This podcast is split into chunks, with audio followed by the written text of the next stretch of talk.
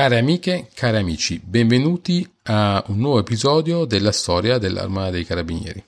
La scorsa volta abbiamo parlato del ruolo dei carabinieri nel corso della prima guerra d'indipendenza. Vi ricordo sempre di seguirmi sul canale Telegram Storia dei Carabinieri, dove troverete anche altre informazioni. Oggi invece parleremo della carica di Pastrengo tenutasi nel corso della prima guerra d'indipendenza.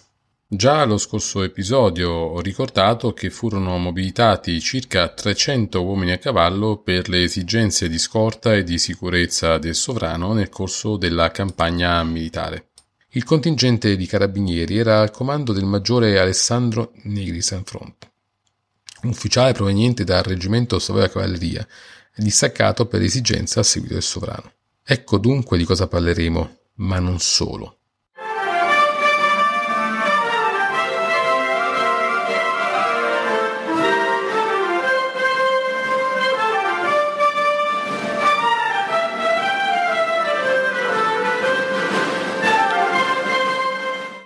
Il 25 marzo i primi reparti di Carlalberto con le bandiere tricolori attraversarono il Ticino. Iniziò così la prima guerra d'indipendenza e le vicende del nostro risorgimento. Per tali esigenze belliche, il Ministero della Guerra fece mobilitare tre squadroni di guerra con una forza complessiva di circa 280 carabinieri a cavallo che sarebbero stati impiegati sia per la scorta del sovrano sia come possibile unità di riserva in caso di necessità. Gli squadroni furono posti a disposizione dello Stato Maggiore dell'Armata. Fu nominato comandante dei tre squadroni il maggiore Alessandro Negri Sanfront, proveniente dalla cavalleria e distaccato nell'arma per il periodo della campagna. Alle sue dipendenze i squadroni furono retti dai capitani Carlo Augusto Brunetta Dossò, Luigi Incisa di Camerana e Angelo Bernardino Morelli di Popolo, rispettivamente comandanti del primo, del secondo e del terzo squadrone. Allo stesso tempo il comandante generale dell'epoca Fabrizio Lazzari seguì il sovrano come aiutante di campo. L'esercito piemontese si mosse lentamente senza inseguire il nemico che si stava spostando all'interno del famoso quadrilatero difensivo austriaco Peschiera Manto a Legnago Verona. Così, a girata Peschiera, le forze sardo-piemontesi si spostarono verso nord-est, verso la valle dell'Adige, con l'idea di tagliare via dalle comunicazioni anche la piazzaforte di Verona e isolarla dall'Austria-Ungheria. Le brigate austriache occupavano sulla riva destra dell'Adige gli abitati di Pastrengo e Bussolengo, determinati a svolgere quella funzione di presa contatto e frenaggio prima di raggiungere il resto delle forze iodeschi. La domenica mattina del 30 aprile le truppe piemontesi dopo la messa mossero verso il nemico organizzate su tre colonne. Tuttavia, una soprattutto fu molto rallentata dal terreno acquitrinoso del torrente Tione. Mentre il sovrano osservava l'avanzata, che evidentemente riteneva troppo lenta, si spostò dalla collina della Mirandola verso la zona di operazione per prendere coscienza della situazione sul terreno, seguito dai tre squadroni di guerra e dal suo Stato Maggiore. Nel frattempo, superato il corso d'acqua, le operazioni avevano ripreso un certo movimento verso la collina delle Bionde che conduceva a Pastrengo. Carlo Alberto così continuò a avanzare in quella direzione. Fu a questo punto che un piccolo drappello di carabinieri che precedeva il sovrano e lo Stato Maggiore fu sorpreso da una imprevista scarica di fucilleria opera dei Jäger tirolesi che erano nascosti in alcune macchie. Non è ben chiara la dinamica a questo punto. Sembrerebbe che i carabinieri alla scoperta, vistisi sottoposti a tiro di fucilleria, avessero deciso di sottrarsi tornando verso gli squadroni di appartenenza. Secondo altre narrazioni non era presente il drappello nella scoperta. In ogni caso, Vista la situazione di grave pericolo per l'incolumità di Carlo Alberto, il maggiore Negri di Sanfron decise immediatamente una carica per allontanare quei tiratori che stavano creando non pochi rischi alla vita del capo dello Stato. Sanfron fece il proprio dovere. Intuì la situazione e portò davanti al sovrano e allo Stato Maggiore i tre squadroni carabinieri a galoppo, gettando fulmineamente quella massa di cavalleria con una carica a fondo sulle alture minacciate, con impeto tale che non solo sventò l'imboscata e salvò il re da un pericolo serio e imminente, ma decise le sorti della battaglia. Si deve immaginare quasi 300 cavalieri a galoppo che risalgono il colle di Pastrengo.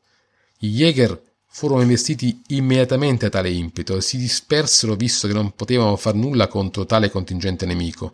Ma c'è anche di più. Alle loro spalle la fanteria della brigata Volgemut era già in movimento verso nord-est e fu presa alla sprovvista. Non riuscì a organizzarsi per sostenere il lutto dei carabinieri. Agli uomini di San Fronte, nel frattempo, si erano uniti vari altri reparti e piedi e cavallo che stavano già avanzando nella stessa direzione e sfruttarono al meglio l'attimo favorevole, incalzando il nemico nell'abitato Pastrengo, senza dargli modo di organizzare una difesa valida e costringendolo così a battere in ritirata, stavolta davvero in difficoltà verso i ponti di barche sull'Adige. In sostanza, il tempestivo intervento degli elementi di punta delle brigate Piemonte e Cuneo, che trascinarono il resto dei corpi, trasformarono il successo locale dei carabinieri nell'azione tattica che cambiò la giornata dei combattimenti. L'azione dei tre squadroni a Pastrengo, in realtà, secondo i più importanti teorici di impiego tattico, rappresentava perfettamente il segreto che ogni vero condottiero custodiva in sé. L'impiego della cavalleria, come lo stesso Napoleone aveva più volte dichiarato ai suoi generali, era legato alla scelta del tempo. In sostanza, una carica di cavalleria sarebbe stata davvero efficace solo se fosse stata lanciata contro il nemico vulnerabile perché colto in un momento di riorganizzazione oppure nel corso di un trasferimento logistico o ancora dopo essere stato fiaccato da un intenso bombardamento d'artiglieria. E per una serie di fattori la carica di Pastrengo può essere usata come un esempio scolastico del successo di una carica di cavalleria nel corso di un'azione tattica. Dunque, che considerazioni possiamo fare? Si trattò di una pagina di storia particolarmente cara alle tradizioni dell'arma. La carica di Pastrengo rappresentò infatti per molto tempo, almeno fino alla prima guerra mondiale, l'emblema stesso della natura militare dei carabinieri e della loro orgogliosa appartenenza alle cosiddette armi combattenti, quasi una legittimazione morale di quella posizione di prima arma dell'esercito cui l'avevano già elevata le norme e i regolamenti militari. Di più, a quell'impresa Fu legata poi la concessione della medaglia d'argento a valor militare nel 1909 che costituiva allora la massima decorazione alla bandiera dell'arma. Si ricordi ancora che la festa dei carabinieri era celebrata proprio il 30 aprile in occasione della ricorrenza di questo fatto d'armi. Quello slancio senza esitazione contro il nemico che aveva colto di sorpresa il sovrano, un nemico insidioso come quello della strada, improvviso, del quale i carabinieri non conoscevano l'effettiva consistenza, rappresentava però anche e soprattutto un riferimento etico, un esempio e un richiamo all'adempimento fino in fondo del proprio dovere, alla prontezza, al coraggio, alla coralità nell'azione. Non si trattava di militari che facevano parte di unità organiche addestrate di cavalleria né di reparti di elite. Erano i carabinieri delle nostre stazioni carabinieri, quelli del quotidiano e silenzioso servizio di istituto tra la gente, raccolti in tutta fretta per le esigenze della guerra, come accadrà ancora per molti anni più tardi per i carabinieri che si distinsero e, ahimè, si sacrificarono nel corso dei conflitti successivi. Si trattava semplicemente di uomini che compivano il proprio dovere, fedeli al giuramento prestato. Finora si è parlato dell'evento, in realtà oltre alla narrazione che se ne fa nei circoli militari e a quanto si trasferirà nella storia orale dell'arma e poi nei testi ufficiali che furono pubblicati su questa vicenda, c'è un altro elemento di potente rappresentazione. Si tratta della grande tela intitolata inizialmente per l'appunto Pastrengo 1848.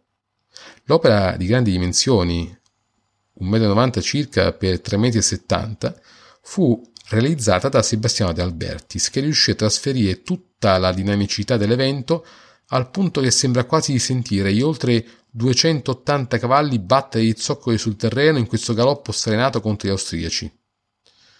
L'opera più importante fu dunque Pastrengo 1848, detta anche Carica dei Carabinieri Pastrengo, che riscosse grande successo in occasione dell'Esposizione Nazionale di Torino nel 1880, tanto che Umberto I decise di acquistarlo immediatamente al termine della manifestazione. La grande tela, dislocata inizialmente nel Palazzo Reale di Torino, fu poi trasferita a quello di Roma e da qui, all'atto della partenza del cosiddetto Re di Maggio, Umberto II, questi ne fece dono all'arma dei carabinieri. Così nel 1946 fu trasferito presso il Museo Storico dell'Arma, dove si può osservare ancora oggi. Si può affermare che un grande merito del pittore fu quello di essere riuscito a trasferire la plasticità dell'evento sulla sua tela e, sua, e sulle altre opere che egli realizzò nel corso della sua esistenza.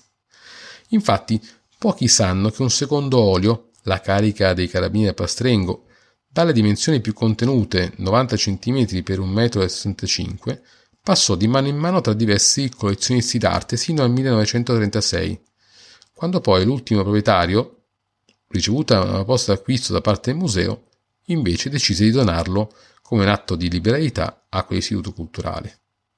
Ora quest'ultima tela si trova esposta all'interno dell'ufficio del comandante generale, posta alle sue spalle. De Albertis realizzò anche altre rappresentazioni che avevano sempre al centro della scena la carica Pastrengo, nella ricerca di diverse prospettive e diverse tecniche che potessero raffigurare l'atto d'arme.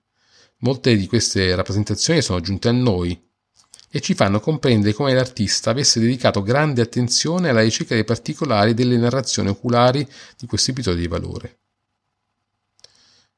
Ho già ricordato, ma è utile ripeterlo, per quell'azione ma in realtà anche per altre, durante la campagna del 1848 la bandiera dell'arma fu insignita della sua prima medaglia d'argento a valor militare, il 17 giugno 1909 nel corso di una solenne cerimonia alla presenza del sovrano nella Legione Allievi ai Prati di Castello.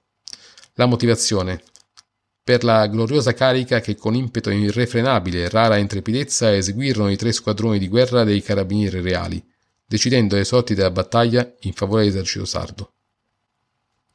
In questo senso fu determinante la ricerca che un capitano dei carabinieri condusse non senza qualche difficoltà tra le carte d'archivio e i testimoni oculari, che ormai non erano più in vita.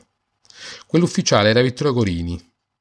Fu sempre lui che in quegli anni lanciò per primo l'idea dell'istituzione di un museo storico dell'arma dei carabinieri e fu poi lui che al termine del primo conflitto mondiale riuscì a imbastire il primo nucleo di oggetti di ciò che sarebbe poi diventato il museo storico dell'arma dei carabinieri che noi conosciamo oggi. La carica dei carabinieri a cavallo a Pastrengo il 30 aprile 1848 fu un episodio minore di una campagna che i stati maggiori non seppero condurre con la dovuta decisione, ma ciò non toglie merito al valore dei soldati e dei carabinieri che combatterono in quelle giornate. Per l'arma Pastrengo ha sempre rappresentato un momento importante della lirica e dell'autorappresentazione del valore in pace e in guerra dei carabinieri, pronti a scendere in campo a combattere il nemico, che fosse occultato in abiti civili o nelle bianche uniformi austro-ungariche. Restano molti meriti e molti riconoscimenti che ci permettono di guardare con rispetto a quanto fatto da chi ci ha preceduto oltre 170 anni fa. Nel ringraziarvi di aver ascoltato anche l'episodio di oggi, vi invito al eh, nuovo episodio che sarà disponibile tra due settimane. Il prossimo è dedicato al ruolo dei carabinieri nella campagna di Crimea. Cosa ci facevano i carabinieri in Crimea? Quale fu il loro ruolo? Come si distinsero? Tutto questo tra due settimane. Vi ricordo sempre di seguirmi sulla pagina Instagram Storia dei Carabinieri. A presto!